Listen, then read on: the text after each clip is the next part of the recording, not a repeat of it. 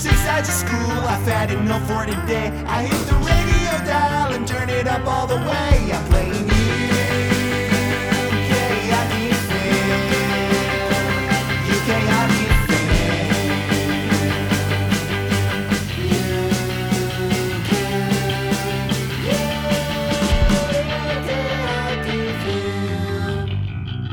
Hey, welcome back, everybody. It's the UK Hockey Fam Podcast, and I'm Shane. And I'm Finn.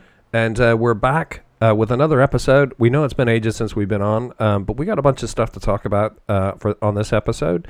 Um, it's still the preseason, so you know things haven't really started cooking up yet. But you know we're back, and um, and we even got a special guest on the show. I'm totally stoked. Yeah, on uh, Scott Ancliffe's bit, Cliffy's Notes, uh, he is joined by double IHF and Elite League referee Stefan Hogarth. Yeah, what a great angle. So we thought during the off season it'd be great to check in with one of the um, officials. Um, sometimes people forget about the fact that the game wouldn't exist if it wasn't for the officials in the game. So we got the very top uh, official that we could find in the UK, and he's going to be interviewed on uh, on this episode. So that's something to look forward to. Um, big news from the Leafs camp, even as of today. Breaking news, just as we were going on. There's news happening there. Um, we'll be covering um, some stuff around the NHL. Um, I'm sure Cliffy will have some stuff to talk talk to about uh, the Elite League and around the UK. Um, big announcement about women's uh, women's hockey that we made um, on Instagram and social media um, about a week ago or whatever, Finny. Uh, yeah, uh, we have officially announced that we will be following and uh, kind of reporting on uh, the Bracknell Queen Bees. Yeah, so um, you know, we um, as you, everybody will know from last season, we're huge fans of um, women's hockey, and so much amazing stuff happened to the sport last year. It just sort of blew up in the middle of the season, which was awesome. And um, and we uh, are big supporters of, of a UK team called the Bracknell Queen Bees, and we'll we're hoping that we could maybe get some of them on the uh, podcast as well over the season. Um, but we're really going to um, we're going to cover. We promised to cover women's hockey uh, this season, which we will do. Um, but our concentration will really be on our uh, our our team, the uh, Bracknell Queen Bees. So big up the Queen Bees, and um, we'll talk more about them later. Um, what else are we going to talk about? Well, obviously, we can't go a podcast without uh, talking about Leafs, and lots of stuff happened literally just before we came on the podcast. Something happened, breaking news from TSN. Yeah, let's talk about that. Okay. Uh, so this is breaking news from TSN official, literally an hour ago, uh, on Instagram, and it's the Carolina Hurricanes have signed Jake Gardiner to a sixteen point two million dollar contract. And if you, oh yeah, good, A- and so that's way less than people expected him to go for, if he was even gonna go. yeah, because he said he'd do it like a kind of special discount for the Leafs because he loves the Leafs, right? He wanted to stay. That's right. And I mean, let's be. Uh, I mean, how many times have we had a conversation like this? But we're fans of Jake Gardiner. I certainly am a fan of Jake Gardiner. Oh yeah, definitely. I think he was a great guy. So that's a big blow. So let's park that there for a second because before we go on, Wait, I was uh, the breakdown of the contract. Six Okay, go on. sixteen point two was the whole thing. So this is a four year contract uh, with four point zero five million dollars uh, per year. that's good. That's good money, but that's not what I would have expected for a you know a top flight D man like Jake Gardiner. Oh yeah, no, people were expecting him to go slightly higher. I'd say like around a five, six probably region. for sure. I mean, um, it's weird. It's a weird, weird deal, and it's weird that we didn't hear a whisper about it until it came out today because we've been, you know, we got our ears to the ground about that sort of thing. Oh yeah, I've seen stuff about like teams interested, but they weren't saying like the, there was a team like completely going for it. We're You know about I mean? to sign an offer and sign a contract. yeah, No, there weren't sure. there weren't even like any offers thrown out in the in No. the wild or whatever. Okay, so that's breaking news. But before we get going any further into it, um, I wanted to talk for a minute about bionic skate blades. Yes. And I know to everybody listening, this is going to sound like a total advert, and in a way, it sort of is. But let me tell you this story. So we've sort of been hanging out with bionic skate blades since they first got going, and um, and they're uh, a Canadian company, and uh, so you know if, if it's Canadian and it's hockey, it's probably got to be good. And um, and we spotted them last year on social media and got in touch with them, and uh, they're just such a nice company, and there's some really nice people there. And uh, they offered us each a set of blades to try them out, to, s- um, because they wanted obviously to get across to the UK. And uh, so they sent over Finn and I each a set of their uh, G1 blades, right? Yep. And so we instantly realized that these, both of us realized that these were just game changing um, blades. I mean, uh, it sounds uh, like I'm just making that up, but really, I mean, I can't believe the difference that it made. I mean, for an for a for a duffer like myself, you know, getting way more glide out of a stroke and whatnot, uh, or out of a stride, that that's a big thing, right? And Yeah. um, for you playing, um, you know, proper competitive hockey as well, I mean, I could see it changed your game, and so we were really stoked about our um our bionic skate blades. But um, Finn, if you see him on, uh, if you check him out on social media, he has grown. I would say you've grown a foot since this time last year. Yeah, probably. And so, unfortunately for me, the bill paying uh, part of this uh, duo, uh, that meant new skates this year. Hey, I did I did contribute a lot, and I'm working off my skates. That's true. Finn is working uh, towards buying new kit and stuff like that, which is great. Um, but new skates this year, which meant a new size up, which meant the old blades didn't fit, which means we were stuck and we needed some new blades. We reached out to our brilliant friends at uh, Bionic Skate Blades, and um, sure enough, they were like, "Finn's feet have grown. No way. Uh, we'll send him another. We, we, you know, what size of the holders? We'll send him another set of blades." And so, sure enough, within a couple days, it, right here at our door arrived a brand new set of G2 blades. I believe they're the uh, sort of the second generation of their yeah, blades. yeah.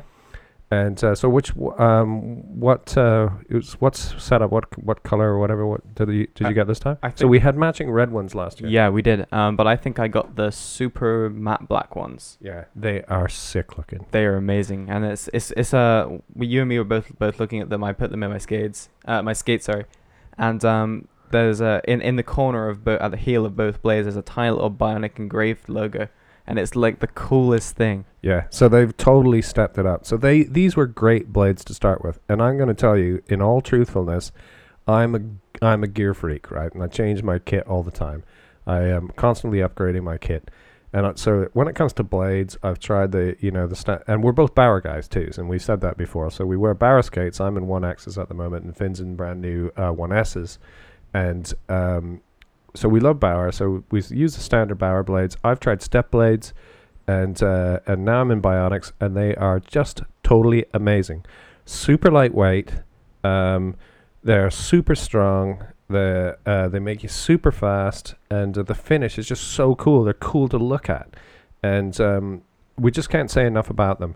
I mean, it is genuine game changer. So if you're already spending good money on your skates, or even if you're not, maybe you're in a pair of budget skates because you don't play that much or whatever.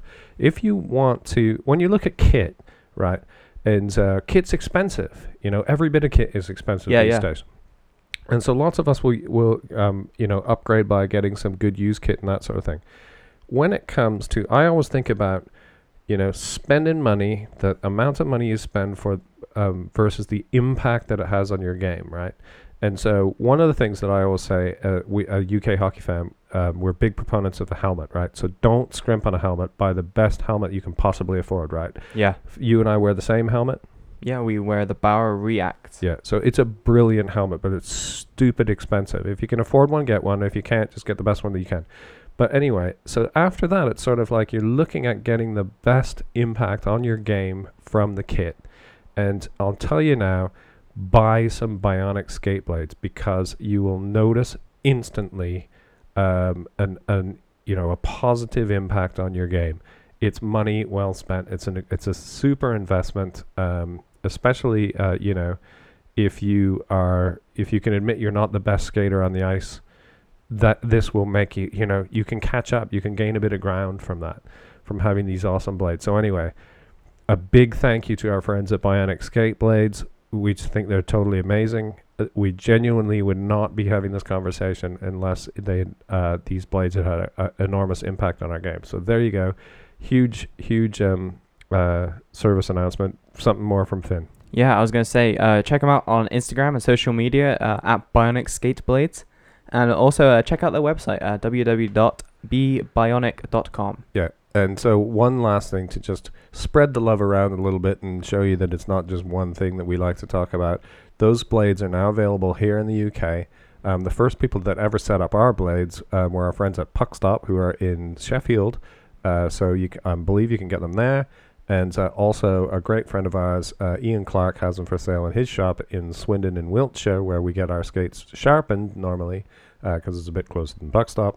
Uh, and that is um, what's Ian's place called? Uh, Ath- athlete- all- it's All Star. All Star. Yes, I can't believe I forgot.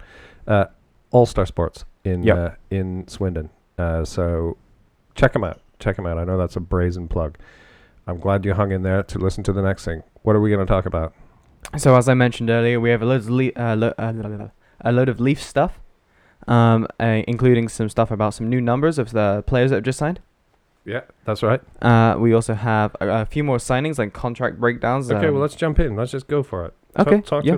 let's go. let's talk about new numbers. Oh, you want to go sh- through some new numbers? Ooh, Okay. Finn, you got new kit this year. oh yeah, that's true. I we'll did. put pictures of it on the uh, Instagram. Really fantastic new kit for um, Oxford. Uh, Junior Star- Stars. Well, Oxford Stars this year have changed. They've gone back to the traditional blue and yellow, and so if you want to check out Finn's kit, we'll put a picture of it on uh, on Instagram and uh, and Twitter and all that crap. Uh, but what reminded me of it is you're still number 76, family number. Whoop whoop. If you see any of us on, uh, there's four of us that play hockey in the family. And if you see any of us on social media, you'll see that we all wear number 76. yeah. Right. New numbers. Okay, so we have uh, a new uh, uh, one of the new players, uh, Ilya Mikheyev, and he will wear number 65 uh, for the Leafs. Uh, he previously wore number 66 uh, with his previous team, Umps, uh, I think that's how you say it. We've had this conversation before. When you so you when you get a big trade, like a big money trade, a like a star, there's always that business. Like you know, what happens if they come to a club and someone else has their number? Mm-hmm. You know, so it's not as big a deal with your less established players because they're just sort of like, I'm glad to have got the contract. I'll, Yeah, ta- yeah, I'll yeah. take the number I've gi- I'm given, sort of thing. yeah, yeah. Um, also, we have Nick Shore. That reminds Oh, sorry, me also, while we're talking about this, so uh, Patrick Kane's number being retired by the London Knights. Really? Did you know that? No, I actually, I actually didn't see that, and I follow him as well. Super breaking news for you, man. I just saw it on Instagram. Let me find it. Um, London Knights. So uh, we loved London Knights. They're our OHLT for sure. Um, I grew up in and around London playing hockey, and uh, that's London, Ontario. And uh, London, uh, Patrick Kane played for the London Knights, as did Mitchy Marner and so many other great players. And uh, they are Knights are retiring Patrick Kane's jersey. Got it. Yeah. Um, it says, yeah, it says the this is uh, an NHL uh, from the Blackhawks, uh, Chicago, his team, uh, and it says the London Knights will retire Patrick Kane's number 88 jersey in January. Oh, who Um, else was 88? Eric Lindros. Yeah. Yeah, he. he It's a great number, isn't it? Do you know? I can't believe I scooped you there. do you know who? You're our stats guy.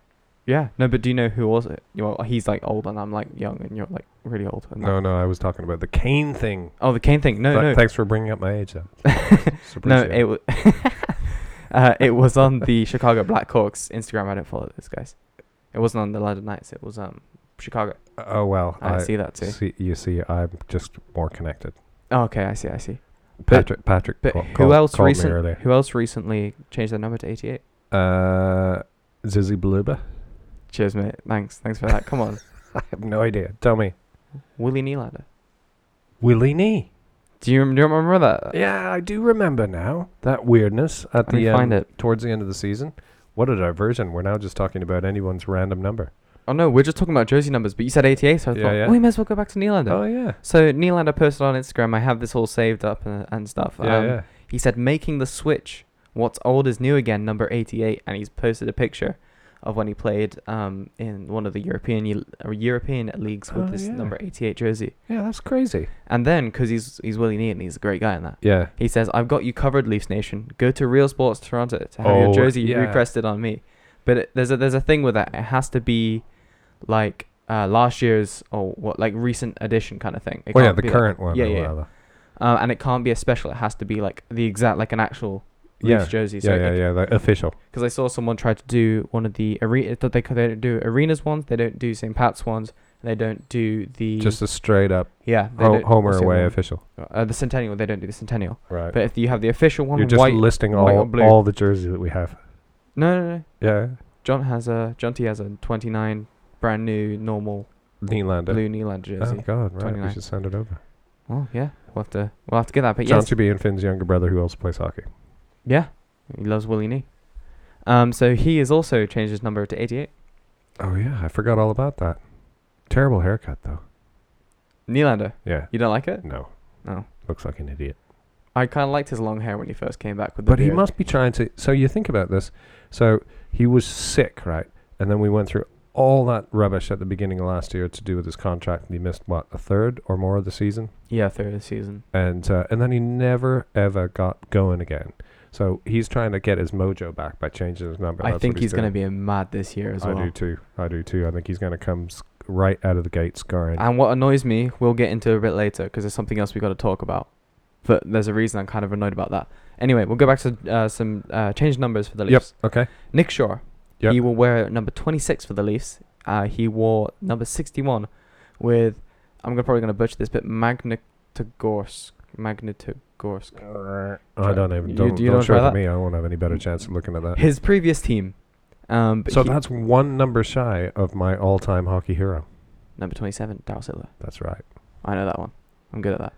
Um, and we also have Kenny Agostino. Cool. He will wear number 20 for the Leafs. Uh, he wore number 17 with New Jersey. huh. Uh, and I'm pretty sure we've got one more, I think, if I Yeah. find this. Okay. Cody Cece. New defenseman. Meant to be actually pretty good. That's W- awesome. We paid good money yeah, for him. Yeah, yeah, yeah. Number? As number five is retired. Yeah. Who was number five? Uh, Leafs retired. oh, Börje Salming. Maybe. Uh, there's another guy. I'm pretty sure. I, They can't it's one of retire it twice. No, they actually they did because you got Bill Barilko was number five. Oh, that's right. That's who it was. Uh, uh, yeah, so it was probably him. Probably him. Okay. Um, yeah. Uh, Cody Cece will then suit up uh, wearing number 83. Wow. To jump from a low single digit to a high double. Yeah. That's cool. That's cool. Do you, do you know what? Before I forget, Yeah, go. this is like a weird little story, right? So, another one so I'm yeah. at work today, Yes. and uh, and I work for a uh, a national newspaper, and uh, a new colleague started um, a couple weeks ago, Yeah.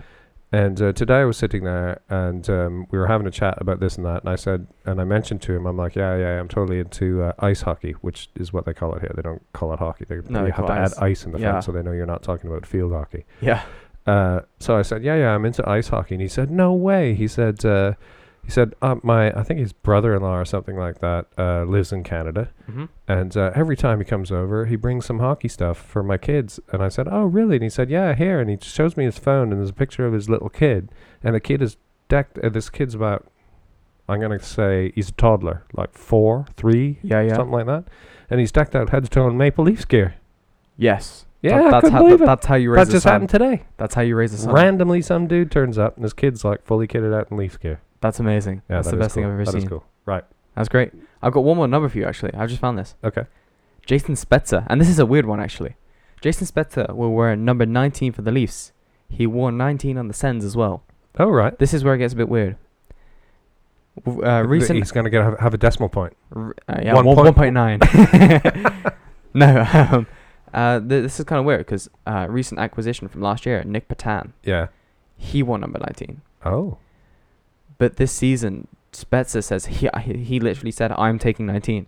So what's happening to So Dieter? Nic Petan will switch his number. No one knows what it is yet. But uh, this season he is he's gonna be one point he's he's gonna yeah he's gonna be 1.9. uh, but this season he's gonna have to switch his number because Spets is taking 19. Can you imagine? That seems a pretty crappy thing to do to somebody. Babcock doesn't like Petan, Oh, right. but he loves Spezza. Okay, got you. Spets is a hometown boy. Okay, well, Babs is the uh, governor. He's the dude. Yeah. Okay, I'm pretty I'm pretty sure that's all my number things we have. okay. Uh, let me look. Okay, we also have uh, the Tyson Barrie signing. So he was like properly signed to a contract. Okay. Um, he has got. Oh no, they're not signed. Sorry. Uh, they are working on a deal. Sorry, Oh right. but this is it's good though. That's different. I think. is he over six feet tall?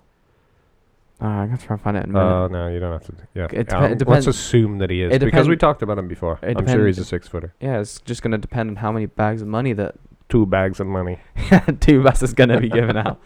Um, no, they're working on an eight-year deal, which is Oh li- yeah. like okay. a good deal Yeah, yeah. for around eight mil per year. Wow. But he's a remember he's a really good defenseman. So, so yeah. Okay. Yeah, that makes sense. I I also saw something about Tyson Barrie today, which made me feel pretty good. Go on. He was um he w- it, it was a thing where he was complimenting um your one of your favorite defensemen, Jake Muzzin. Yeah, love Jake Muzzin. They played on the same line for Team Canada, Oh. and they won juniors. Okay. And it looks We'll like have some of that. it looks like they're gonna pair playing- up again. Yeah, it looks like they're gonna be playing on the same Oh, line again, Awesome. and they're already friends. So you've already got the chemistry Yeah, straight yeah. straight out the door, They're already good at high fiving. and they yeah. no, but it's gonna be like a thing where they know where each where each other are, kind of thing, because they already play with each other. yeah, They want a championship with each other, so you know they could win the. yeah, yeah. There's some chemistry there. home, yeah, yeah. chemistry. You know how it works. Yeah, I do. Um, but yeah, that's gonna be a really cool thing, and I'm gonna be excited on how that works. Okay, we're looking forward to that. Okay. When's so, the first game? uh oh, oh the first preseason or the first normal? I don't care. I know when the no, I know know when E-. I don't. First, Yeah, none of that means anything to me. When is the first The- time the I can first- see a game on television? Oh, the first. Oh, I'm gonna try and find that. That's it's sometime September, but the first regular season game. So we're in the month of hockey starting. yeah, but preseason, so it's not gonna be Da- like da- the da- proper line. okay. hockey. We are in the month of proper preseason hockey. Happening. Excellent. You guys are in your second game this weekend. Yeah, we are. Hockey's w- it's on like Donkey Kong. Let's go. Um, no, but their first preseason, no, their first regular season game, which Right. is when everything starts, Yeah. uh, is on October first. Ah, okay. Even that's not far. Yeah, I know. It's Weeks. very good. Couple weeks. Yeah. Okay. Just- oh yeah. Okay. yeah, yeah. So- yeah. All right. All right. Okay. So, oh, I said I'd break down some of the signings. Yeah. Because I found them. Yeah. Yeah. So we have like. Are some- these ones that we didn't talk about last time? Because we talked about These a are lot co- of signings. I know, but these are like all the ones that've been broken down over this. Like they've been broken down, so you know every everyone. But it's like really quick. It won't be. Okay. like Yeah. Yeah. Pontus Aberg, uh, one year, seven hundred k. Okay. That's good.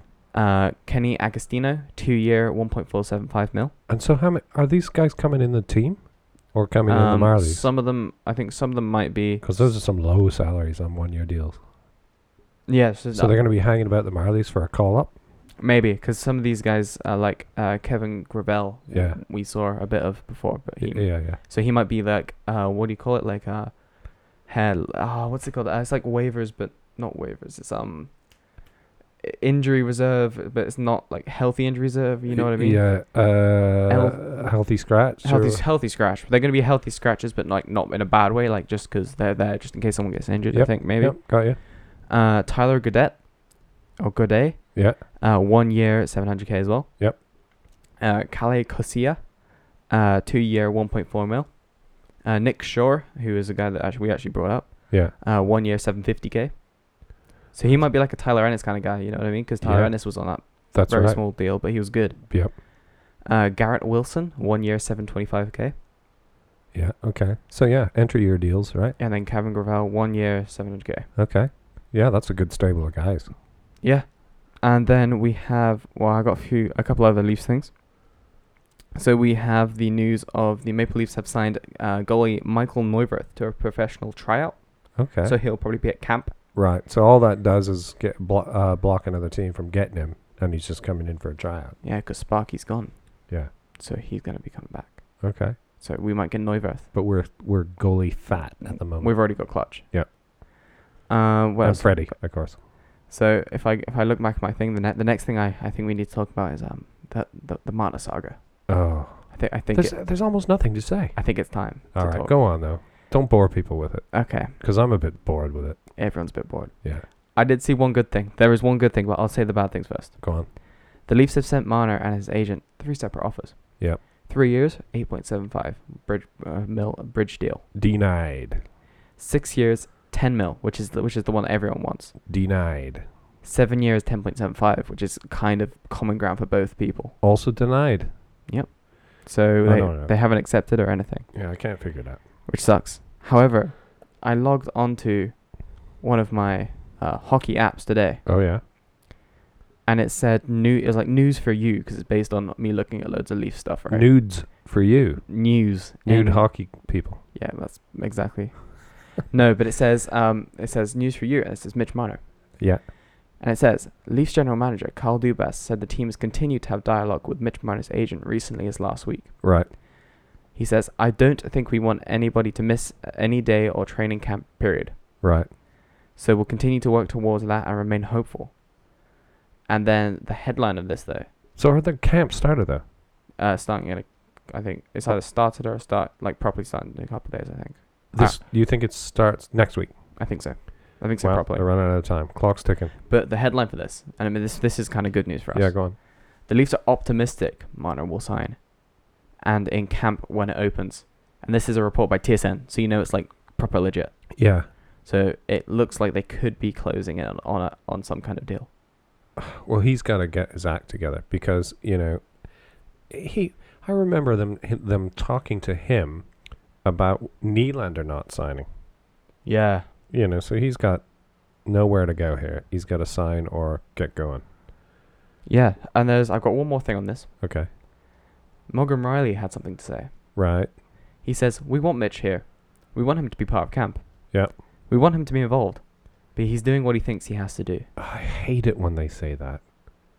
Just like you know, solidarity for the bros or whatever. It's Yeah. like you know, come on, just sign and get get your skates and get your ass to camp. Yeah. Get on the plane. Yeah. Stop messing about. Everyone else had to buy their new pens and pencils and and turn up to school. To buy my new engineering stuff today. Come on. Exactly. Yeah. Look at you. You had to buy some sort of weird caliper or whatever it was. It's gonna be cool, but yeah. Whatever. Um, it makes me sound really sad. It does. that suddenly we went to an all new low level of, lo- of lameness there. Yeah, we have reached a new low pinnacle. Of We've what talked about school supplies there.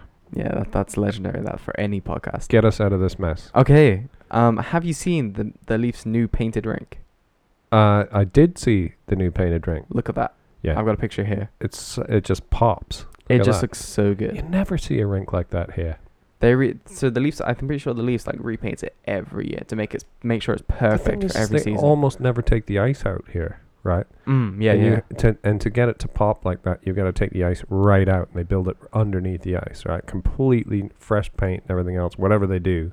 yeah. You, but you got to take the ice out to do it. Yeah. And they just never take the ice out here. I'm gonna show you another picture here. Look at this. This is them doing it. Look how like amazing that I already know, looks, I right? know. That's on a floor, right? That's on a white floor Yeah, yeah. or whatever. And It then looks they put so ice good. over that, and it just looks crisp. It's gonna look really good, and it, it already looks good. Yeah. Uh, we have a couple other Leafs things to talk about.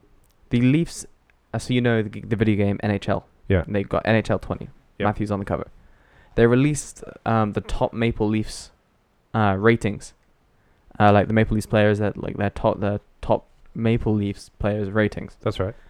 Um, so we may as well start off uh, with the lowest. So we have um, Frederik Andersen, Mm-hmm. 88 overall. Right. So do you know the top the top rating you can get? Uh, So the so the top rating in the game you can get is 99. Uh, okay. Yeah. We so we did talk Okay, about that. we talked yeah, about this which before, makes sense. And But McDavid is 94, like it, like the normal kind of stats like cap at like 94, right? Yeah. So Freddie's like that's good. yeah, So 88 is good. yeah, it's so excellent. Freddie's 88 overall. Yeah. For uh, 49th uh, top and he's the 49th best. Player. Yeah. So I guess this is like 49 to 1. So out or goalie or anybody. Just player in general, 49th best. That's pretty cool. That is. To be in Then- the top 50 as a goalie. Yeah. Then we got Morgan Rielly. Yeah. He is also 88. Denied on the All Star game and all that stuff of last year. Madness. yeah. And we got something else I'm kind of annoyed about that we'll talk about later. Okay. Uh, he's 45th. Okay. That's up there. And a I lot of believe players, right? next it goes Mitchell Marner, Oh, yeah. 89. And I saw th- something funny about this. I'll talk about it uh, when we do Matthews in a He's second. One notch behind Freddie. No, above. He's 89. Oh, sorry. He goes yeah, up, Oh, yeah, yeah, yeah. Yeah. Yeah, so he's 37. So 37 best best rating Okay. in the league. He's 89.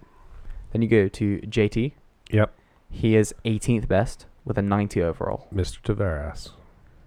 Look at that picture. That's so realistic. It's so weird. Yeah. I hope everyone is enjoying that picture. Yeah, great. I'm showing you. Okay. This is you. If you want to look it up, it is Leafs update on Instagram. They sh- they did all the rating, like okay. putting them together. Yeah. And then you've got top of the Leafs number 34, Auston Matthews with Yep. a 90 overall, 15th best in the NHL. Got him in my fantasy team. Oh, dude, you ruined it. We were gonna talk about that later. But Yeah, yeah. yeah, I wasn't- Okay, yeah, yeah. I haven't ruined anything. Okay, fine. Okay. Just but- me being here makes it exciting for people. Yeah. But I saw something funny on Twitter. Yeah. So I've been I've been in Twitter at the moment looking at all the was it a minor stuff. picture of Snoopy? It was not. All right. I'm I'm sure it's a picture of Snooty. Snoopy. Snooty. Snoopy. Snoopy. Imagine. Oh, there's a- look, another picture of Snooty, who, whoever that is. yeah, I don't know who that is either. Okay.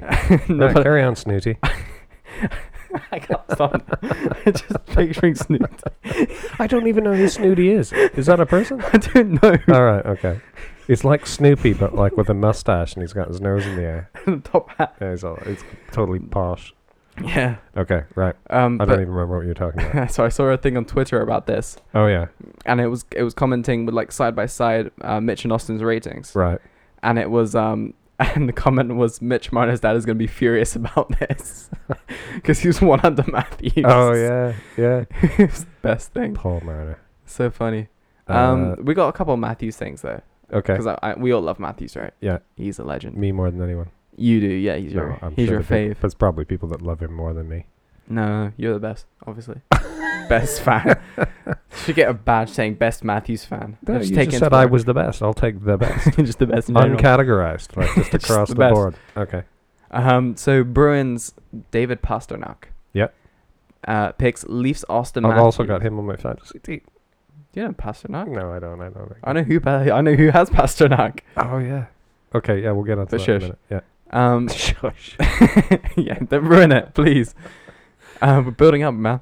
I don't know. Bruins David Pastrnak picks Leafs Auston Matthews to win the Hart Trophy in the 2019-2020 season. Yeah. And you know what the Hart is, right? Yeah, of course I do. MVP of the league. That's it. So if that guy's gonna pick I've won Matthews, it. I've won it twice yeah, he's, he's before he retired, right? in our family. Flipping old what? The Um, Hart, the Ray Hart Trophy. yeah, yeah.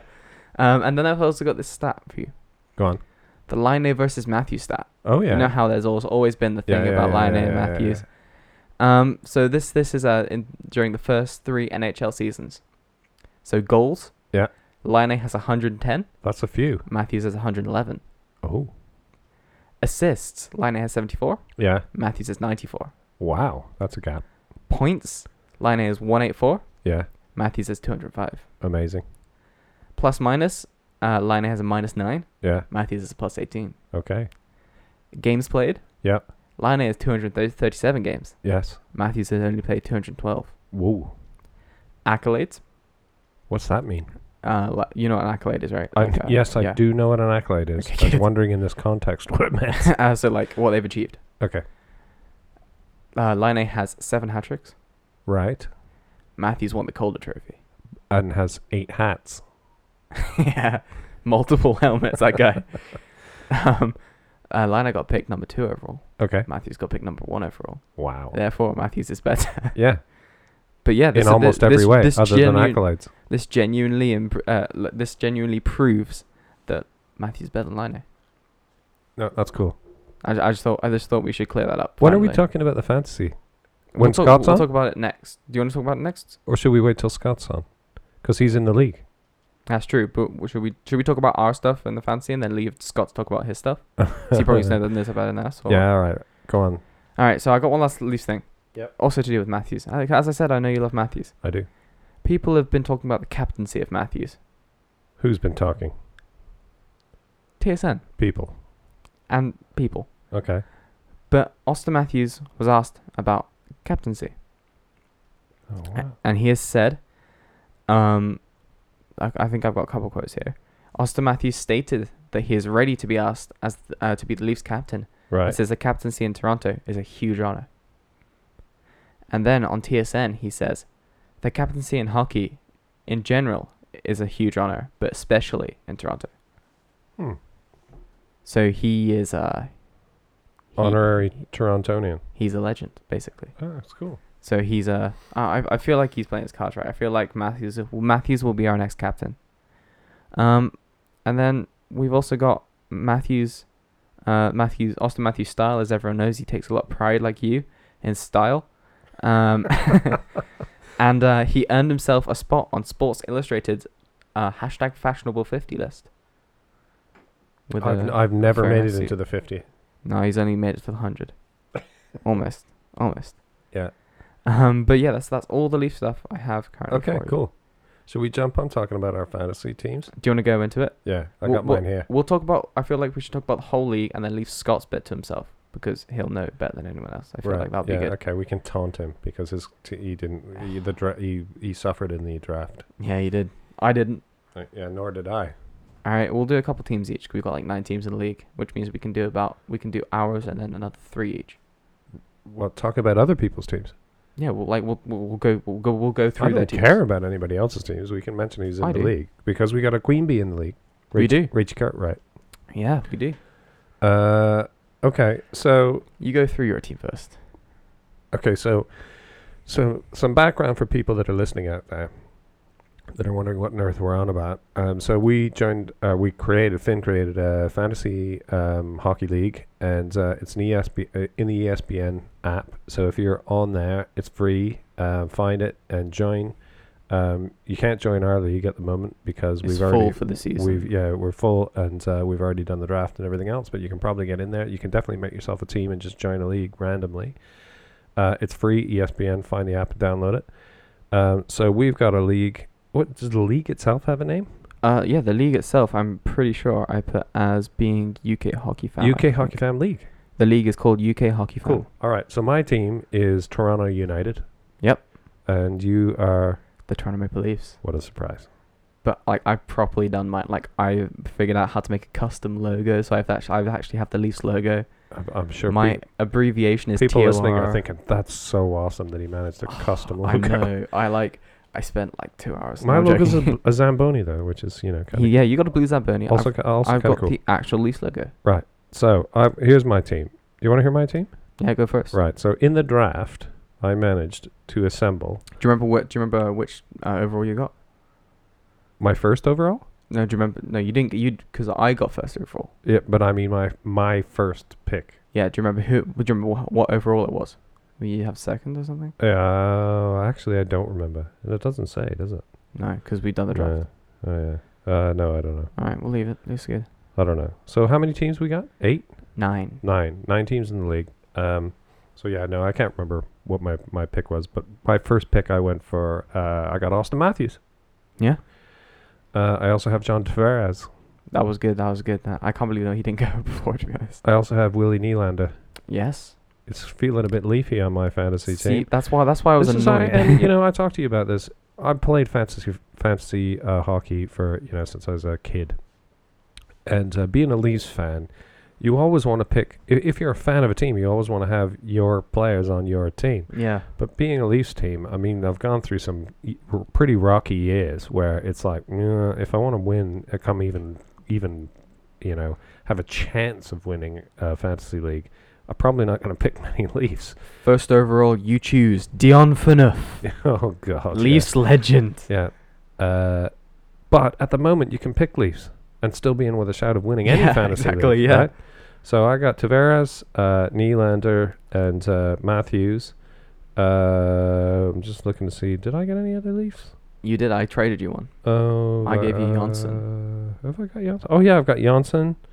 Uh, and then I had uh, so I had Freddie, I think, but I traded him. No, you didn't get Freddie. Did I not get. Freddie? Because I was going to take Freddie and I traded All you. right. Uh, who else I got? I got uh, Toews. Uh, Toews, mate. Uh, Tatar. Yep. Kopitar. Yep. Uh, James Van Riemsdyk. JVR, I like it. Erik Karlsson. Yep. Pietrangelo. Yep. Uh, Dougie Hamilton. I knew. I know you. I might trade him to you later. No, because Chara. yeah. Muzzin. I forgot. Muzzin's a Another Toronto mate. guy. Uh, Zaitsev. Zait- Zaitsev, man. But he You was can- he was on our say- team for you can say- year. You can say ho- however you like. Now he's on Ottawa, I'm calling him Zaitsev. uh, Staal. Yeah, Uh, Vrana. Okay. Do you know him? Washington guy. Vrana, yeah. Yeah. D. Uh, Hyman. Another Toronto guy. Yeah. I don't know. I skimmed through. Uh, Phil the Thrill Kessel. now I did trade him to you. uh, Janssen we mentioned Yep. in in the pipes for uh, Toronto United, yeah. the best team in the fantasy league. Definitely. Haha. Yeah. Uh, Vasilevskiy, That was good. backed up by Tuukka Rask, That's not bad. backed up by the Holt Beast. I mean, Nobody's scoring on Toronto United. I don't think so. Anyone's scoring on me. However, Who have you got? all right, let's go through my forwards first. So my forwards, I have Nikita Kucherov. Boo! You can't boo Kucherov. He won the flipping everything. Just booed him. Nik- Kucherov, Ku- Ku- blah, blah, Nikita Kucherov beat everyone. Then I have Mitchell Marner, Toronto Torontonian himself. He's all right. Yeah, he, he's okay. I also have this uh, this guy called Artemi Panarin. Boo! No, if you look if you look at the score on these guys, it's actually mad. Yeah, I've like. And I have a uh, first overall uh, pick, Jack Hughes. Is that Is he a f- Hollywood actor? Okay. Sure. no, plays for New Jersey. He got he got tr- uh, drafted first overall this year. Okay, you seem uh, excited about that. I don't know who that is. Yeah, okay. Go on, carry on. I also have a Kaapo Kakko. Oh yeah. He was drafted second overall. I have both of them because also rubbish. Because when you go through drafting it, they don't come up high. So I I searched through for them and got them both oh, because no one Okay. else would go for oh, them. Yeah, crafty. Ryan Nugent Hopkins. Right. Okay. Brother-in-law of Ted Nugent. Imagine that'd be sick. Kasperi Kapanen. oh yeah, Cappy. Nikita Gusev. Gu- Nikita Gusev. Okay. Yeah, I got him from you. He's meant to be really good. I know. He's rubbish though. I, I, he's injured. David Krejci. Who's that guy? Boston Bruins. Okay, I don't like them. Okay. I do have Chara though. And then I go to And my def- Rask. then I go to my defenseman, and this is mad. Okay. My defensemen are amazing. Yeah. Morgan Rielly, Yeah. Okay. He's great. Ryan McDonagh, former Mm, captain of the New York Rangers, Yeah. plays for Tampa Bay now. Yeah. He's gonna get points. Okay. Brett Pesce, Yeah. Rasmus Dahlin, Okay. last last year's first overall. Yep. Cale Makar, rookie. He played in the playoffs and got like four points in his first game, few games, and he's a defenseman. Awesome. And then I get to my bench. Yeah. I've got T.J. Oshie of Okay. the Washington Capitals. Yeah. Brock Boeser, Mm-hmm. Colton Parayko, Yeah. brother of Jack Hughes, Quinn Hughes, Oh. and new Maple Leaf, Alex Kerfoot. Okay. And then in between my pipes, I also have some really good goalies. Go on now. I have probably four-time Vezina winner. Jerry Jerry Cheevers. No, I have Turk Broda. Patrick Roy. Brought him back. no, I have Carey Price. Yeah. Cool. He's all right. Patrick. I, I traded him to you. You didn't. I actually, actually took him like third Okay. overall. Uh, Sergei Bobrovsky Oh yeah. just signed one of the biggest goalie contracts ever. Mm-hmm. Really not, good. not as good as uh, say, uh, my guy Who- Vasilevskiy. No, Price is better than Vasilevskiy. Nah, those Nah, guys. the stats don't lie. those guys sharpen his skates. This year's award winner, Robin Lehner, Okay. Plays for Chicago, now. Did play for the New York Islanders. He Yeah. was he was that stud they had in goal that was like mad. Right. Cool. Well, you can see. Is that the last one? That was my last one. Yeah. So you can see we've pursued two completely different strategies. I went for guys that are really good, and you went for guys that no one's heard of. I did take a couple risks. I'm not gonna lie.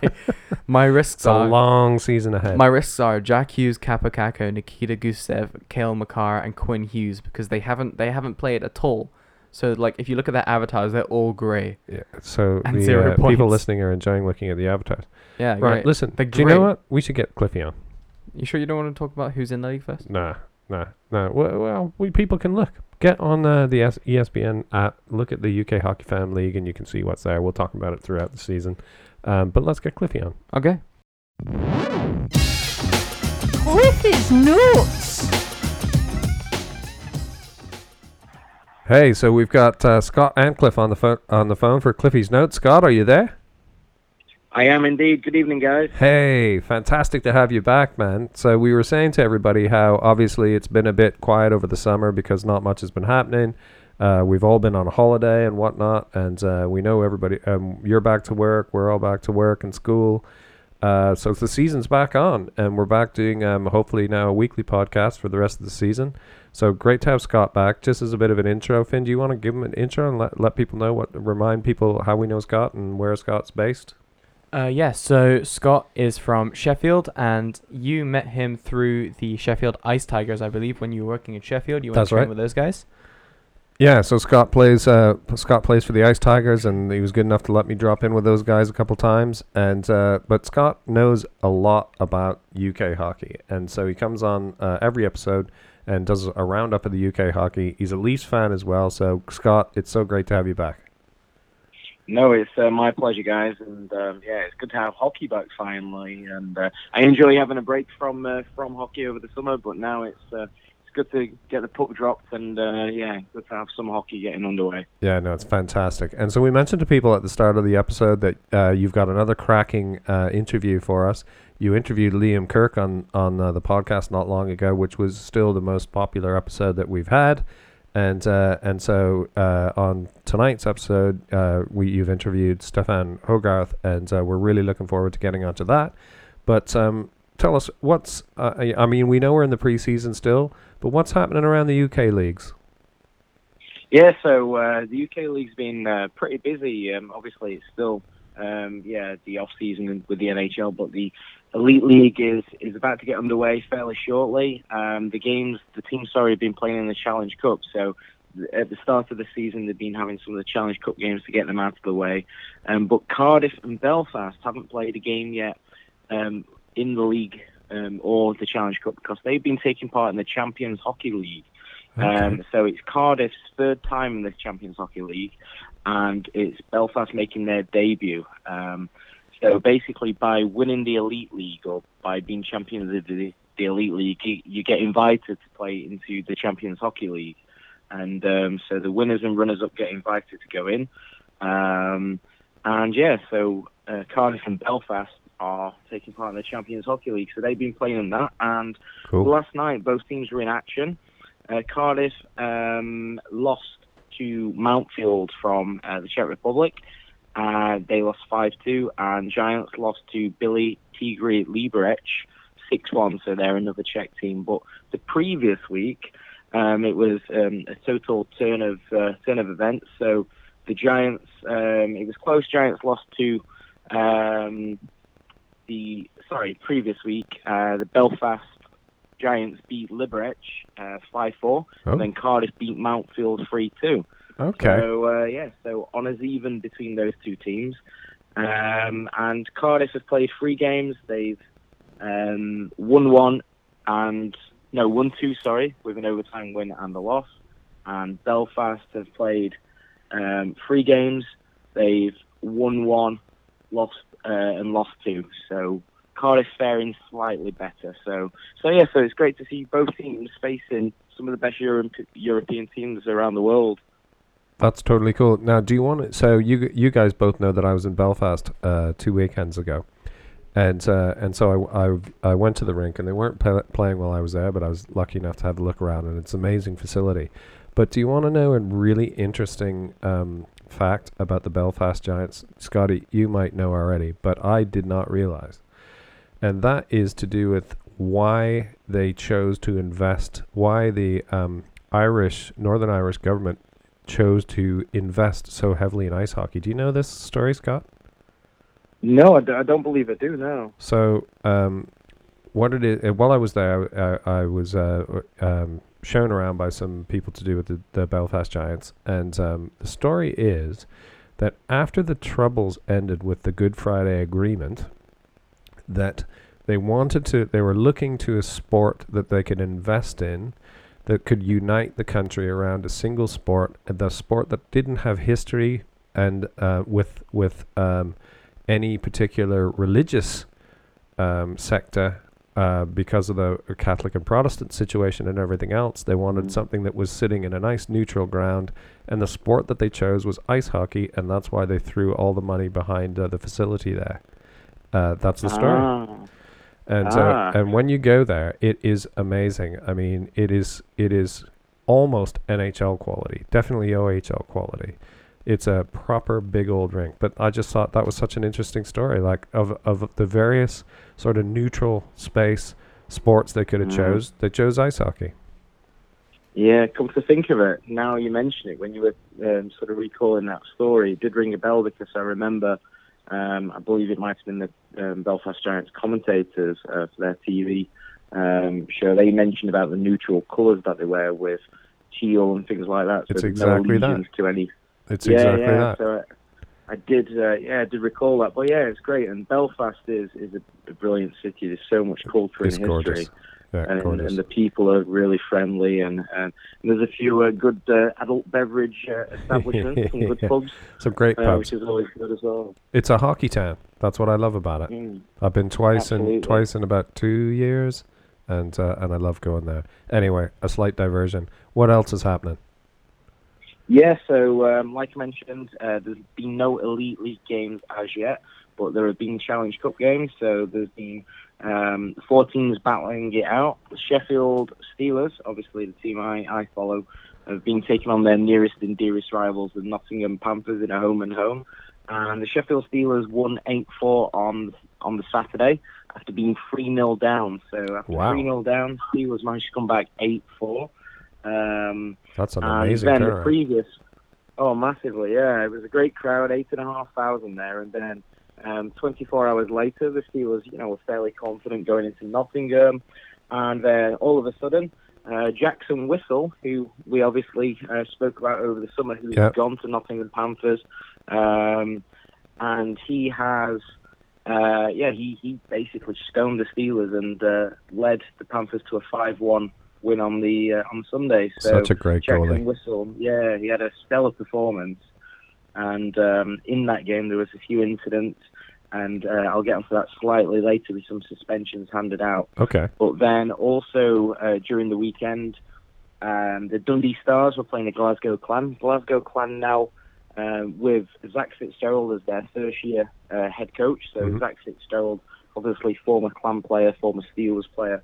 Um, he is now um, just sole head coach in Glasgow, um, and they lost twice to Dundee, who are also uh, Scottish rivals. They lost six three, and then they also lost seven two. So a couple of heavy defeats uh, for the Glasgow Clan. But I think once Zach Fitzgerald finds his feet with the coaching side of things, and uh, once the players start gelling, I think Glasgow will be fairly, you know, fairly competitive this season. They've got uh, former Steeler Mathieu Roy. They've managed to coax him out of retirement from a couple of years ago, and they've got some cracking um, players with the likes of Scott Pitt, Matt Becker, who've um, been uh, in top three point scorers in the league in previous seasons.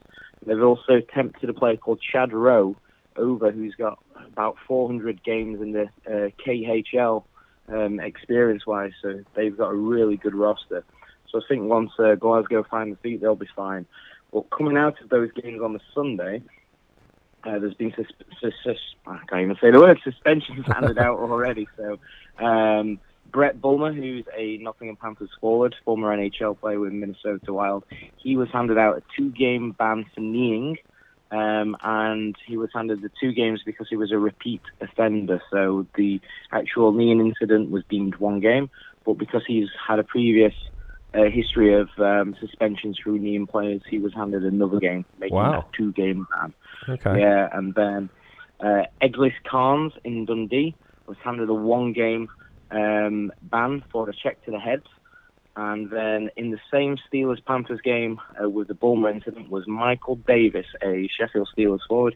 He was handed, this is probably the strangest suspension I've heard for a while, uh, a two game ban for throwing one of the plastic pegs what uh, holds the net into the moorings Yeah. at the end of the game um, because obviously he wasn't too happy with his team's 5 on defeat. That's crazy. He was skating up the ice. He, he lifted the net off and threw one of the pegs into the crowd. I don't think he threw it in, you know, um, aggressively. It was just more Frustration. thing. Yeah. I think Yeah, that's. I, I believe that's called a Lindsay peg. yeah, yeah. So uh, he's uh, yeah. So he threw the peg into the crowd, and uh, yeah, had a lot of fans disgruntled with that. So I Madness. think That's crazy. Certainly keeping that rivalry alive. Yeah, yeah, yeah. Getting the crowd wound up. Crazy game. Yeah, so Yeah, absolutely. So um, yeah, so other than that, it's been been fairly quiet. Other than those games, um, there's action this weekend. Uh, Guildford are hosting Nottingham, uh, Manchester are hosting Dundee, and Sheffield host Coventry. They're all on the Saturday.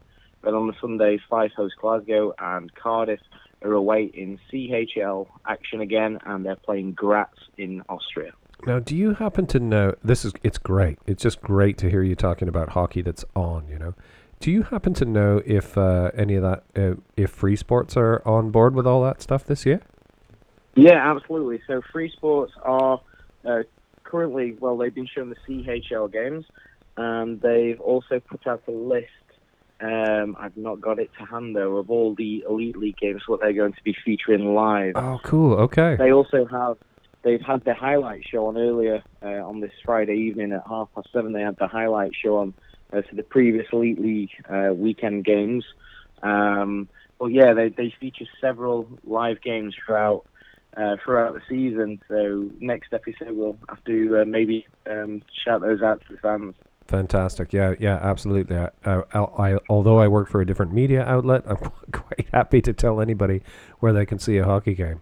Uh, so that's great. Yeah. Great coverage uh, from Free Sports. Finn? Uh, yeah, Scott. If we were going uh, to go back to that uh, kneeing suspension, uh, like how, Mhm. how how did you watch the game and like how did that come out? Come out, if you know what I mean. Like, was it like some kind of deliberate knee on knee or like? Yeah, so what happened was um, Steelers winger Nikolai Lemtyugov uh, coincidentally is the first Russian player to play for the Steelers in their uh, in their history. Uh, he was uh, skating uh, into the neutral zone and he was doing a regroup, so he was then sort of skating back in to go into the offensive zone. Yeah. And he was just pretty much on the centre ice line. And as he was turning, Brett Bulmer was skating into his uh, skating lane, and he extended his knee. And um, on the video with um, the Department of Player Safety's verdict, they sort of slow it down, show you the slow mo, zoom in, and you could see it was a deliberate knee. How he extended it Yeah. and sort of uh, widened his stance to catch him. Uh, but luckily, there was no injury sustained on the play. But we know, as we know, um, kneeings obviously can, can lead to career-ending injuries. So Absolutely. luckily, uh, yeah, luckily there was no injury sustained on the play. Um, and Bulmer, like we say, he's got, got previous for it, and he's a big guy. He's six four, Yeah. two thirty, and um, so you know he could cause a lot of damage. So I think he's probably lucky to, taking into account his previous suspensions, he's probably lucky for only getting two games. You know, Yeah. Maybe three or four might have been warranted, and um, but yeah, but he, he'll be a marksman in terms of uh, Department of Player Safety. will be keeping an eye out for him, and especially with his previous uh, records too. Well, that that is a perfect segue into um, our guest interview. Uh, so, talking about you know having um, the officials having their uh, having them in his him in their sights. Uh, you've interviewed some uh, had conducted another interview for the podcast. Uh, tell us about that. Yeah, absolutely. So um, I thought it was a good idea to interview a an official because you know without officials in the game, the games don't go ahead. Absolutely. And um, a young man, Stefan Hogarth, is a is a very well respected, uh, very experienced referee here in the UK, and uh, he was kind enough to uh, to jump on board. So really happy to announce that we have.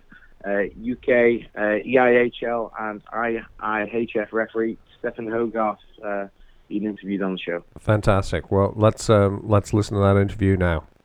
Right, so I'm very pleased to announce we are joined by Elite League and IIHF referee Stefan Hogarth. Stefan, thanks for joining us today. No problem, Scott. How's it going? Yeah, I'm good, thank you. Very good, and uh, glad the hockey season's back. So uh, yeah, all is good. Uh, so I guess the obvious place to start is how did you get into officiating? Uh, so a long time ago now. Um, basically, I was, I was very young when I started. I was about 13 years old. I was playing junior hockey, uh, spending a lot of time at the rink at, weekends and whatnot. And uh, I guess the, the real incentive for taking the, the level one course way back then was uh, just for a bit of extra pocket money. So spending a lot of time in the rink anyway. Uh, as I said, playing junior hockey and uh, there's the option to, to make a little bit of pocket money uh, as a as a young, a young guy who's interested in hockey by uh, becoming a linesman and um, you know ref- refereeing other junior games. Uh, so yeah, I guess I guess money as- a young as a young lad was kind of the incentive because it was more fun than getting a paper round or whatever, and uh, it was good. I've, I've never really looked back. It it helped me with my game when I was still playing, and uh, obviously one thing led to another, and now I'm still heavily involved in a sport that, that I love, and uh, yeah, I never really looked back. Great. So uh, obviously it was a while ago, but do you remember your first game officiating on the ice and uh, whether it was on the line or in the middle, and how did it go overall? Oh, I, I don't remember um, my first full game. I don't think, unfortunately. But uh, the way that they used to conduct the, the level one courses back when I started was they, they'd organise the course to be in a in a town on a day where there was a under 10s game going on. Uh, so we did the course. I remember taking the course in a dingy hotel conference room in Slough somewhere, and then uh, we were all off to the rink to to basically line this under 10s game on the fly, and we we took like five minutes at a time each, and you'd come off and, and say, you know, you should have done this here and this there, and and yeah, I remember that quite well. It was uh, it wasn't too hard because we'd just been sat in a classroom all day uh, listening to how to do it. So it was uh, it wasn't too challenging with the under 10s there. But uh, yeah, and I remember that well, and that's uh, that's where it all started. Oh, great. So, obviously, now it's the off season. The season is just about to get underway with the preseason games. Uh, there's a lot of hype and excitement at the minute with player signings around the league, uh, some great players coming over. So, as an official, do you keep an eye on the signings? And is it exciting also uh, to see the calibre of players come into the Elite League? It is, yeah. I, I mean, first and foremost, all of us guys are are massive uh, hockey fans. We couldn't do what we do week in, week out uh, without the, the intense love for the game that all of us share. And uh, we, we spend a lot of time in the in the summer on the phone, you know, talking about what's going on with the league and, and seeing the signings come in. And uh, as for the caliber of player, yeah, it's, it's encouraging to see some of the some of the CVs that guys have got coming in, uh, especially this off season. But I think what's uh, really encouraging for the league as a whole is there's uh, there's been quite a lot of younger guys signing over here that maybe wish to come and use our league and uh, the, the improved standard and, and reputation that we're starting to get for a lot of hard work from a lot of people and, and these younger, hungrier guys are coming over and see the Elite League as a good opportunity, a good option, which I don't think would have been the case four or five years ago. So uh, for me, like, it's great to see the big CVs and and then players are always uh, a pleasure to work with on the ice. Guys with a lot of experience, uh, generally classy guys, but also the, the younger, hungry guys coming over, and and uh, I think that adds a lot of depth and a lot of value to the league as a whole. Absolutely. So, uh, in the last few years, there've been quite a few changes to the structure of officiating in, in the Elite League. So, Mike Hicks has become director of hockey operations, and highly experienced NHL officials Lyle Seitz. He works alongside and being in charge of DOPS. And then uh, Greg Kimmel is also come in, um, who works with the officials in a development capacity. So, could you just tell us a little bit more about the roles and how officiating has improved um, since they've come on board? Yeah, so um, um, Mike Hicks has done a great job. First and foremost, um, he's uh, he's responsible for recruiting Lyle and Greg, um, and obviously the experience that they bring is is, just invaluable. Um, and there's an awful lot of, of, work that these guys do behind the scenes, uh, all the small things um, that, that, have helped them improve the league over the last three or four years. Um, Greg and Lyle are, you know, very, very good at what they do. Obviously, they have that wealth of experience, having worked uh, so many games in the NHL, and uh, you know, they're real hockey people. They know hockey. They uh, they actually work with the with the Champions Hockey League. They do uh, similar roles that they do for the Elite League with the Champions Hockey League. So that's that, that kind of shows you how good they are. Um, I think uh, Lyle being on board has has really overhauled the Department of Player Safety. Um, and the, the effectiveness and professionalism of that, I think, has, benefited from from Lyle and the work he does and the experience he brings. And then uh, Greg, who works more closely with us guys, um, just just uh, you know, it's, it's, it's way improved to to before when he was involved. We receive a lot of feedback um, and a lot of coaching from Greg. We get weekly emails, video clips, and uh, I mean, I mean, before Greg was around, it'd be because all us guys watch our video, we watch all our calls and watch, you know, our games and see where we can improve. And before, we'd be sending clips around to each other, and you know, what's your thoughts on this? What's your thoughts on that?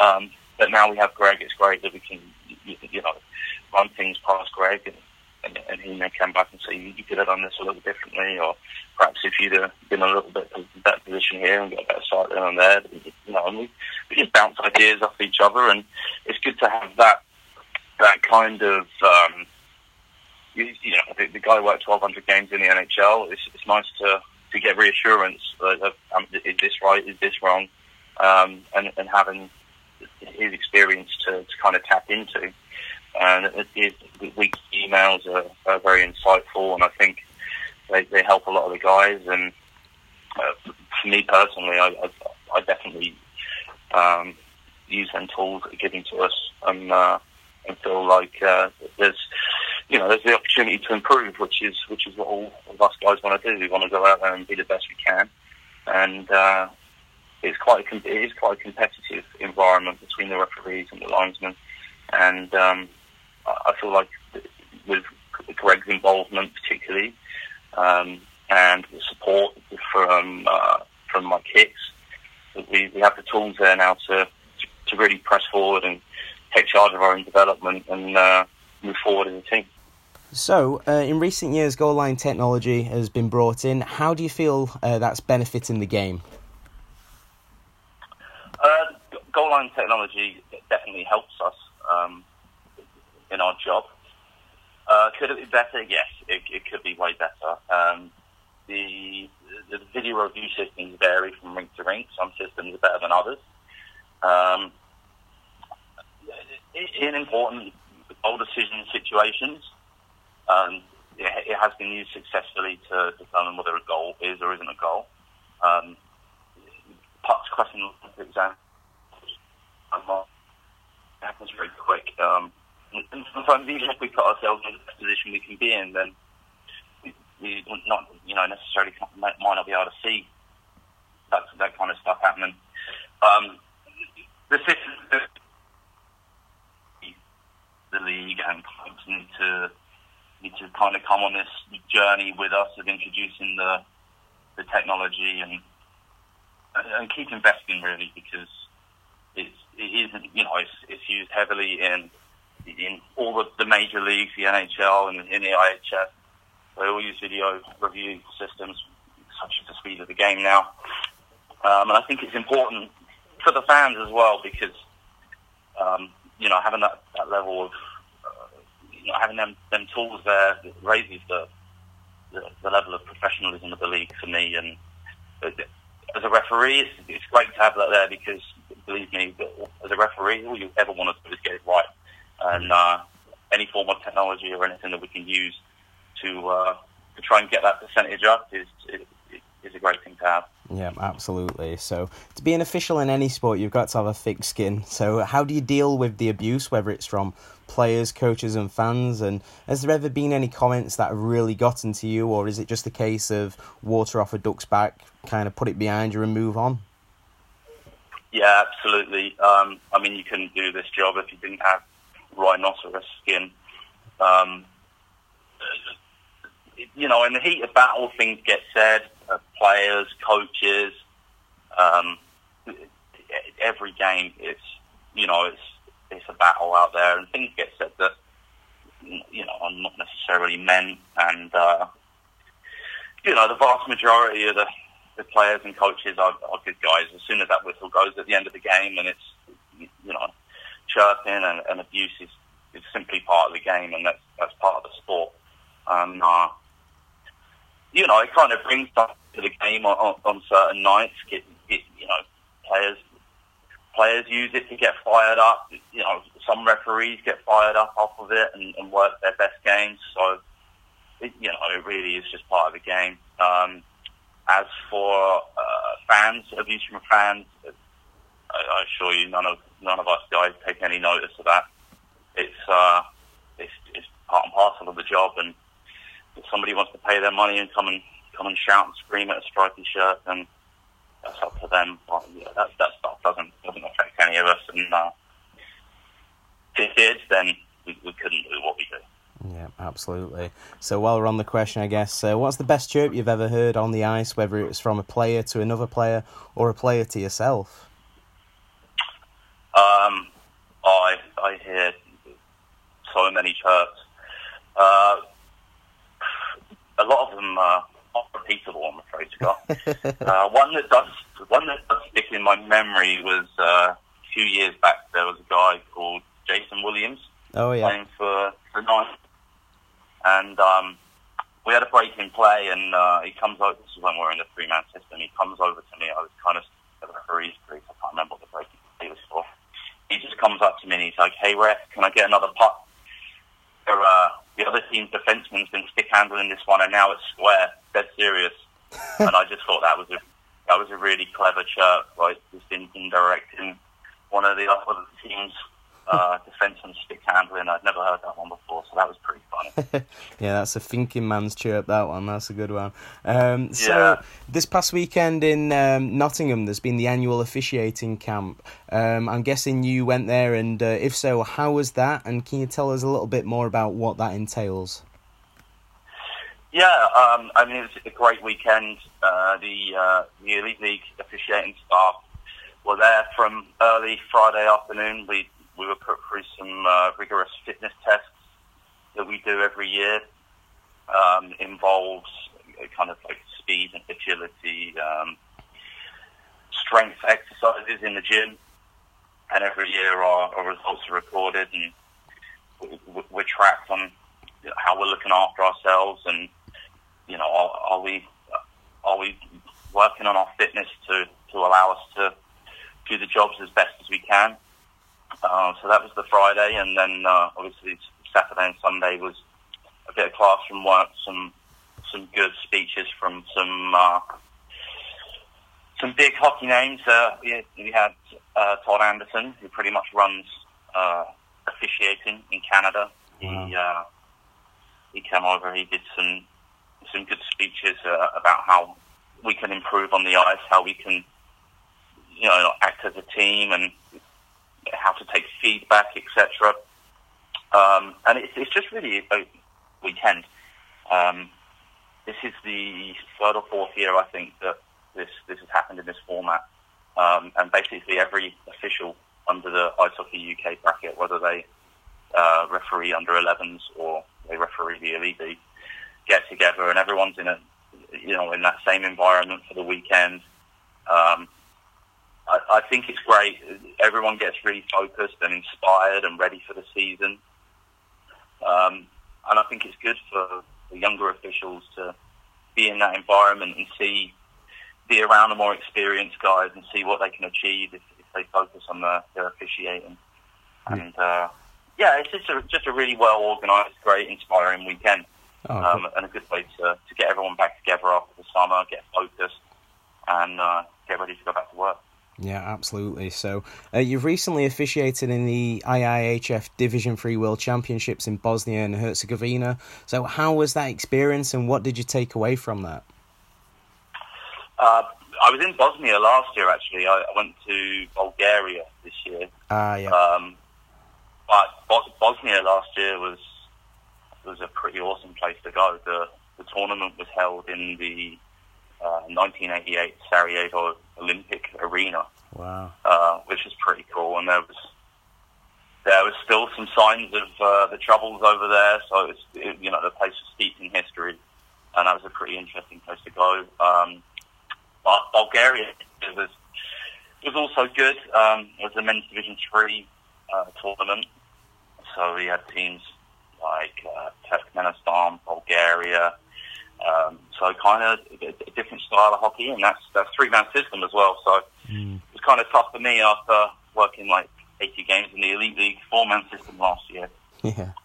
Um, it took, took a bit of preparation to, to revert back to the three man system.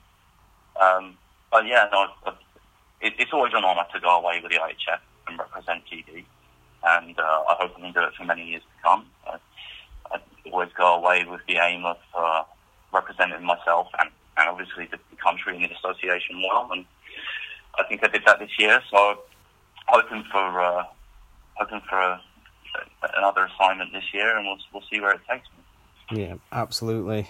Um, so, a bit more of a light-hearted one. So, has there been any embarrassing moments on the ice for yourself? So, for example, I remember a couple of years ago when uh, James Ashton uh, was officiating and um, he stepped out onto the ice at the Sheffield Arena during a Steelers Panthers game, and uh, during blackout he left his skate guard on, so he decked it in front of seven thousand fans. And I remember um, the following week um, I was playing at Queens Road, and he was refing one of our games in Sheffield for the under 19s, and uh, I remember chirping him about that. and uh, so, has there been Oh. anything what you've had uh, any similar embarrassing moments like that? Um, nothing really that comes to mind. I've done the skate guard thing myself. Uh, it was actually it was pretty bad when I did it. It was in Basingstoke a few years ago, and um, I actually only left one skate guard on, so I got like a, a full stride first, so I was pretty much centre ice by the time it happened, and everybody in the building saw. uh, and the lights were on for that one, so Oh, nowhere to that, hide. that wasn't too fun. That's pretty embarrassing. Uh, embarrassing things, not too much, I don't think. Uh, I mean, it's, it's always kind of embarrassing when you go down as, as a referee, and Yeah. you'll know the fans love to see that, especially if you're having a bit of a tough night. Yep. That's when it happens when you when you're having a bit of a tough tough night and people are on your back. You, you, you know you, you might end up losing an edge, and then you just think, oh, you know, damn Yep. this is, uh, but you, you just got to brush that off and, and, and carry on. Like, you know, it, it happens. Players, players go down a, a lot of times a game, and it's you know it's bound to happen to a referee uh, every once in a while. Yep. I guess it's just a, a game of uh, odds, isn't it? It's going to happen at some point, so uh, you just got to embrace Oh. it and style it out when it does happen. Yeah, for sure. I mean, I, I got one out of the way last night for you know first preseason game of the season. Uh, I went down after about three seconds, and they called a major penalty 16 seconds later. So hopefully, I've got some of that excitement out of the way for the rest of preseason. Absolutely, pressure's off now. Then you've done your first one, so it's all good. right. So recently, there's been um, quite a few officials uh, from the elite league going overseas. So Mike Hicks was uh, the first to make the step up, going to Denmark, and then Tom Darnell, and more recently Andy Dalton, and then Liam Sewell, who spent the last six years in North America in the juniors, uh, the ECHL and AHL. So, do you think this would be a good route for officials to go down? And I guess it just shows the caliber of officiating and, and showing that great development from the officials here in the UK. Uh, yeah, it is a real testament to the standard of officiating in the UK, and uh, I don't think UK officiating gets enough credit. It's um, it's quite highly regarded with the, the IIHF for for the size and standard of, of, of us as a hockey nation. I think we punch above our weight with the IIHF, and uh, yeah, no, it's testament to, to the standard of British officiating, and uh, that's that's a great opportunity for Liam. Like Liam's had a great six years. Um, and yeah, Tom Bolts and uh, and Hixie in Denmark just shows. Uh, I mean, particularly given the fact that at the time that that uh, Mike, Tom, and, and Andy were over in Denmark, it, could be argued that that was uh, a slightly better league than, than what we had here. Um, so it's great for guys to get that opportunity, and um, you know, I, I hope more guys get that opportunity, and I think a lot can be gained by. Uh, exchanging officials between leagues, sharing experience, and um, sharing, you know, different ideas and ways of doing things, and, and all learning from each other. I think that's that's invaluable. And one of the things uh, now we have the four-man system back in the elite league that uh, that should allow us to have an exchange program with other countries, because uh, obviously most uh, most other hockey nations use the four-man system. And uh, when we had it before, we had an exchange program. Uh, I was lucky enough to go to places like Norway, Denmark, and uh, officiate games. And, and generally, the way it works is you, you swap a referee and a linesman with the other country for a weekend, Yeah. do some games. So now we have the four-man system back. That's, that's going to be possible, and I believe that's that's something that Greg and uh, and Mike have been working on. So I look forward to that. And um, you know, guys coming over here, us going over there, and, and sharing experience, learning new things, and improving as officials. Yeah, absolutely. It's a great opportunity. So, um, yeah, fighting in hockey, it's always been a key part of the game, but in recent years, it's kind of on the decrease now. Um, as an official, when two players are squared off and they're going toe to toe, what's it like having um, a prime view for it? And is it worrying when you have to go in and break it up and um, in case you maybe cop one on the chin or something like that? Uh, no, I don't think it's worrying. Like you, you're not thinking about that when it happens. Actually, as a referee, you don't you don't really see the fight so much because Mm. whilst uh, whilst an altercation's happening, you're kind of keeping an eye on everything else that's going on. Yeah, Uh, it's just more the linesmen that, that get to see that, and obviously their role is not to uh, not to stand there and en- enjoy the bout, but to uh, ensure the safety of the players, and that that's paramount. Um, and that, that's you you know we don't. Many people think we get front row seats, but that's uh, there's a lot of other stuff going on when there is an altercation. So I think, yeah, we're just there for the safety of the players if they want to go toe to toe, and uh, that's that's a big part of the linesman's job actually, and and they do some some, great work with uh, you know, communicating with the players whilst they're fighting and ensuring they're both safe and it's a safe environment as much as it can be. So that's what. Uh, Yeah, absolutely. Um, so I know you mentioned about some games you've officiated in, and um, obviously been over in Bulgaria and then uh, Sarajevo as well. But what's the most memorable game you've officiated in, and uh, why? Um, all the IIHF tournaments are pretty special. I've, I've been lucky enough to go to some uh, some interesting corners of the world with that, so that that's always memorable. Um, particular games that stand out, probably probably my first playoff final um, back in the EPL. That was pretty emotional for me. Uh, for many years, I was I was kind of on the cusp of making it, and it was a big disappointment every every year because that's. Uh, when I speak to, to old friends that are, are still playing, you know, you know, how do you, you enjoy the referee? And I try and explain to them it's, it's it's pretty similar to playing the game because as a referee, sometimes you win a game, sometimes sometimes you lose, right? Yep. So uh, the the the aim is pretty much the same uh, for a referee. You know, we're trying to go as deep as we can into the season. We're trying to make make playoffs, get to the final, and um, and be successful, just like just like the teams and the players. So anytime that you you get a, a big final um, assignment, that's you know that's that's what you've been aiming for, and that's what all the hard work through the season has been been working towards. And when you achieve an accolade like that, any any final or big game recognition is uh, the special.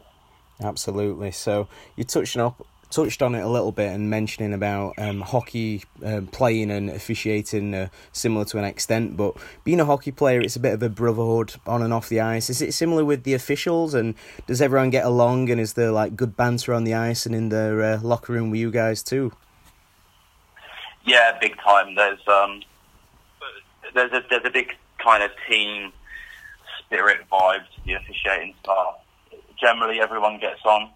Um, we, we spend a lot of time together, so you know, like like in teams, often there's a little little disagreement here and there, but, but generally, I think brotherhood is the word, and um, we all kind of keep each other sane during the season. We we all stay in touch pretty well, and you know, run run things by each other uh, during the week. During the season, there's a lot of sending video clips to each other, and what do you think of this play? What do you think of that play? Trying to help each other out, and um, yeah, like you said, the, the, the banter side, it's always always a good vibe in the in the changing room, and it's kind of a uh, all for one, one for all kind of mentality, and we kind of we got to stick together because sometimes it's tough out there, and uh, we only have each other. So um, yeah, no, there, there is a there's a really good feeling amongst the officiating staff. We all get on pretty well. That's great. Um, so players and officials are often highly critical of themselves. Um, I know you mentioned you look back and review game tape and, and look at your calls and things like that. But is there an area of your officiating that you'd like to improve? Yeah, everything. I mean, I mean all of us are constantly looking to improve. Um, such is the way that we're um, under the microscope all the time, and you, you, know everyone wants to be the best they can be, and nobody likes going out there and making a fool of themselves and, and Yeah. making mistakes. Although you know human nature, mistakes happen. So yeah, every official wants to improve in every area, whether that be. I mean, our ultimate job is to make the game safe and fair, um, uh, and you know that in, involves calling the right penalties at the right time. Um, so you know whether we look at tape and, and think is that a good call, is that a bad call? Could I have given myself a, a, a better angle on that? Could my positioning have been better to enable me to see that better? Um, and, we're constantly, constantly looking at our own performances and looking to improve because it's it's a pretty competitive um, environment. You, you know, everyone wants to be the best referee in the league and get that playoff final at the end of the day. So we're all looking to constantly improve, and I, I think for for most of us, certainly for me, then you know we're all our own biggest critics. Um, uh, areas that I'd like to improve in, probably my skating. I'd always like to improve my positioning, you know, fine tuning little bits like that. Um, just anything that can, you know, imp- improve you overall as an official and uh, help you to grow in that capacity. Yeah, absolutely. Uh, so there seems to be a shortage of referees um, and officials going into the sport. Uh, what would you say to anyone who is considering making that move to go into officiating? Have you got any advice for them? If you're if you're even considering it, give it a go. Um, it's not for everyone. If you're considering it, give it a go. Um, uh, and I, I think most people will be surprised. It is a really rewarding thing to do, and you get a great buzz out of calling a great hockey game and uh, being involved in great hockey games. I mean, some of the best ones as a, as a referee to be involved in are when you just have a great game and you don't really have much to do because when you know when the game when the game flows and it's a great one to be a part of like that. That's a you know a really re- rewarding feeling because that might might mean that you've done some great work and um, a lot of refereeing is is basically people management on a grand scale and communication is very important. And some of the best referees um, do a lot of this communication work and if a guy's getting a little close to the line, letting him know and being being approachable and getting on and and policing the game before you have to call penalties. If you can do that, is always a nice feeling. Um, and again, on the other side, when a penalty needs to be called and you nail it, that's very rewarding as well. So, um, if you're even considering it, it's a great, especially now that we have the structure in place. It's a, a great uh, environment to work in, and there is opportunity for for um, new officials to climb the ladder quickly if they work hard and and they, and they you know work hard at what they're doing. There's a, there's a very clear structure in place. Um, there's a, a level systems for officials. Uh, elite league officials are level seven, Yeah. and uh, you can come in at start level one or level two, and each each level has an officiating manager that, that keeps an eye on your progress. And if you know if you stand out, then you, you can climb that ladder pretty fast. And uh, it,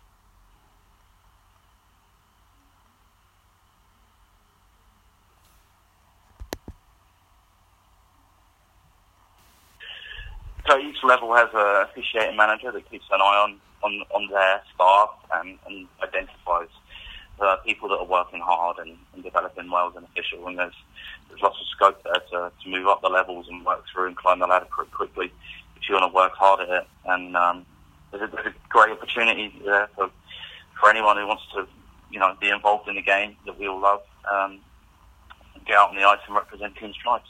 Great, sounds uh, really promising, and uh, you've definitely sold it to me. I might uh, put on the stripes in a few years' time. Who knows?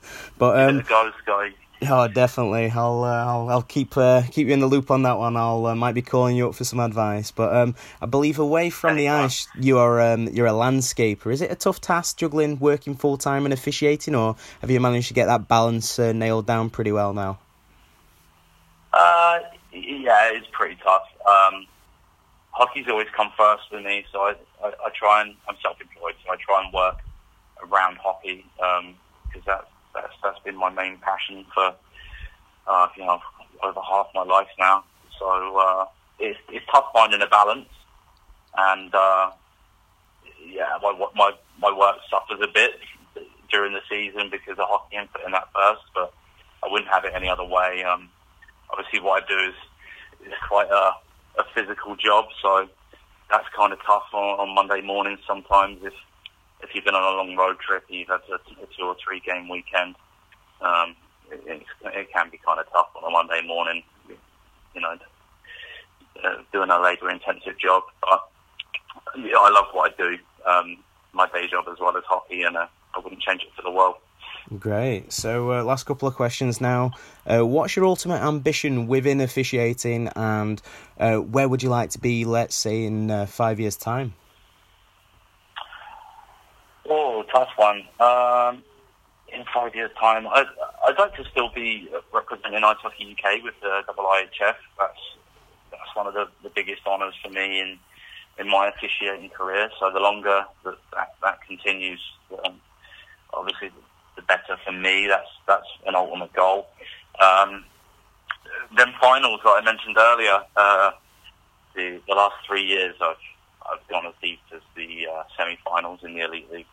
I'm still waiting for that elusive playoff final. So uh, that's kind of the, the the main goal, the ultimate goal that you're focused on throughout the season. Every time you step on that ice, Yeah. whether it be uh, you know you get on the get on the ice in Coventry in November. That's, what I'm thinking of. You know, I'm under the microscope here. I've got to, got to work hard and myself in the best position come the, come the end of the season to uh, be selected to work in big games. Um, I'd like to have a go overseas as well. I, if that opportunity ever rise, uh, arose for me, sorry, then um, that'd be a big one. I'd like to, to work overseas and experience in different leagues and and uh, kind of branch out in, in that respect. So yeah, in five years' time, hopefully still active with the IIHF, uh, achieve that elusive elite league final, and uh, perhaps test the water in a in a foreign league. Great, fingers crossed for you. I'm sure. Uh, yeah, keep working hard, and uh, I'm sure it'll happen. Uh, good things come to uh, those who work hard, anyway. So, uh, yeah, so I'm going to put you on the spot now for the final question. Uh, in the NHL, when an official's retiring, they let you choose your own, I guess, fellow officials for your last game, your own team, essentially. So, if it was your last game and you're having a four-man system, which other three officials would you choose and why? Um that's a real tough one. uh, that that is a tough one just to pick three guys because there's so many people that have helped me throughout my career. Um, I, I couldn't I couldn't name them all on two hands. Um, like I mentioned earlier, there's that you, you use the word brotherhood. Um, and for every official, I'm sure they've got a long list of guys that have helped them throughout the years. Uh, you put me on the spot here, Scott. I would, I would probably take I would probably have to take uh, my buddy Lee Young. Yep.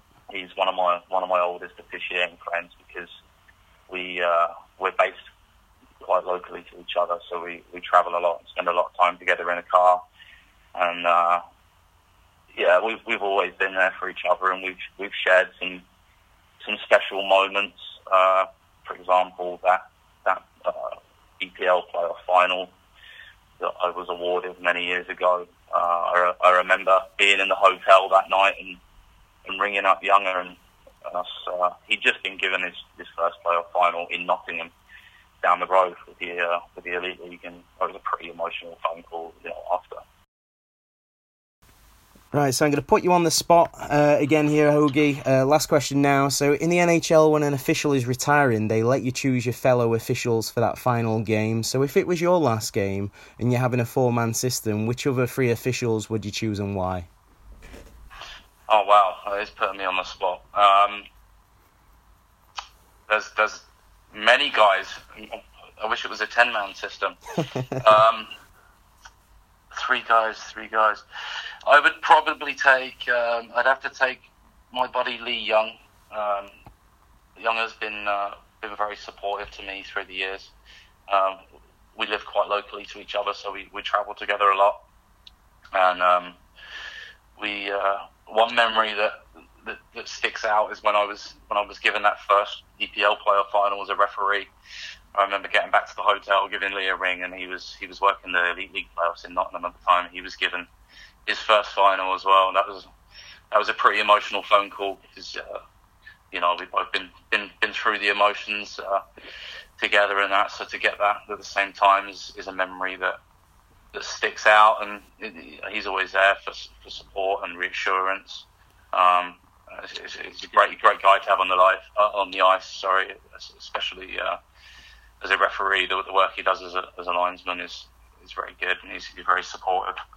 Um, another guy, I would I would probably, uh, if he still owns skates, probably take uh, a guy called Mohammed Ashraf, who used to be the referee in chief when I started, and uh, he again was very supportive and and saw some some ability in me and believed in me and encouraged me to, to push on and you know grow as an official and and um, climb up through the ranks um, you know, without him recognizing the potential in me and encouraging me and you know telling me I, I, could get there, I could get to the top, I could do it.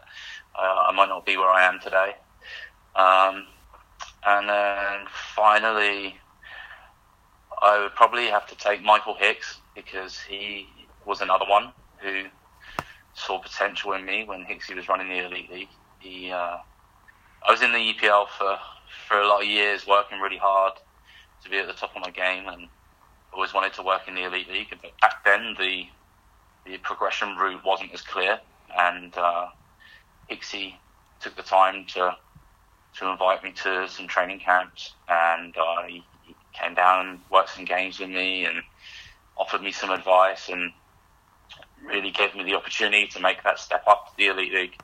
So um, yeah, that's, that's another guy that I'm very grateful grateful to. But there's you know you mentioned the word brotherhood earlier, and it really is like that amongst us officials, and there's there's a there's a ton of guys that I could mention that have, that have uh, been there for me and and helped me get where I am today.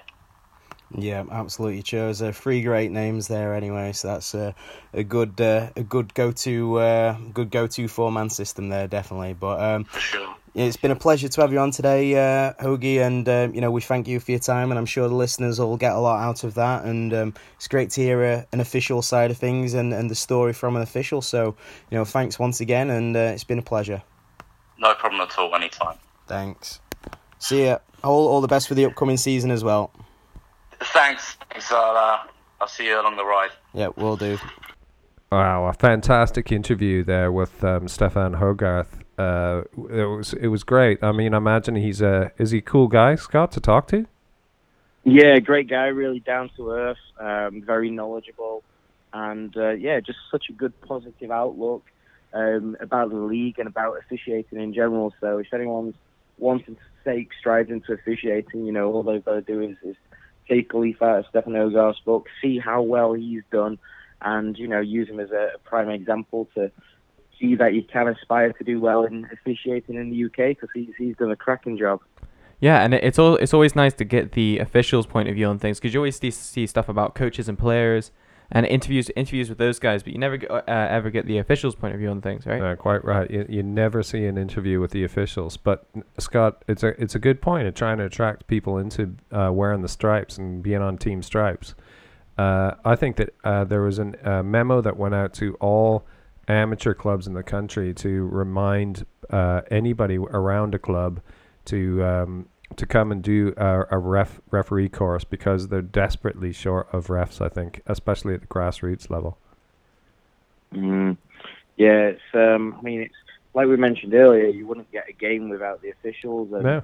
you know they're hockey fans first and foremost, and officials second, and you know they just want the game to go well. They want the guys to have a good time, and uh, yeah, they do a very good job. And I think they take a lot of unnecessary uh, abuse sometimes for the job they do, and especially how quick the game's getting now, and um, it's a lot more skillful now, and and for them to keep up with all that, and you know, sure they have off nights here and there, but you know they do a great job overall, and uh, the sport would definitely be a worse place without them. Totally. Well, it wouldn't exist without them. So really great to have them on. Fantastic interview.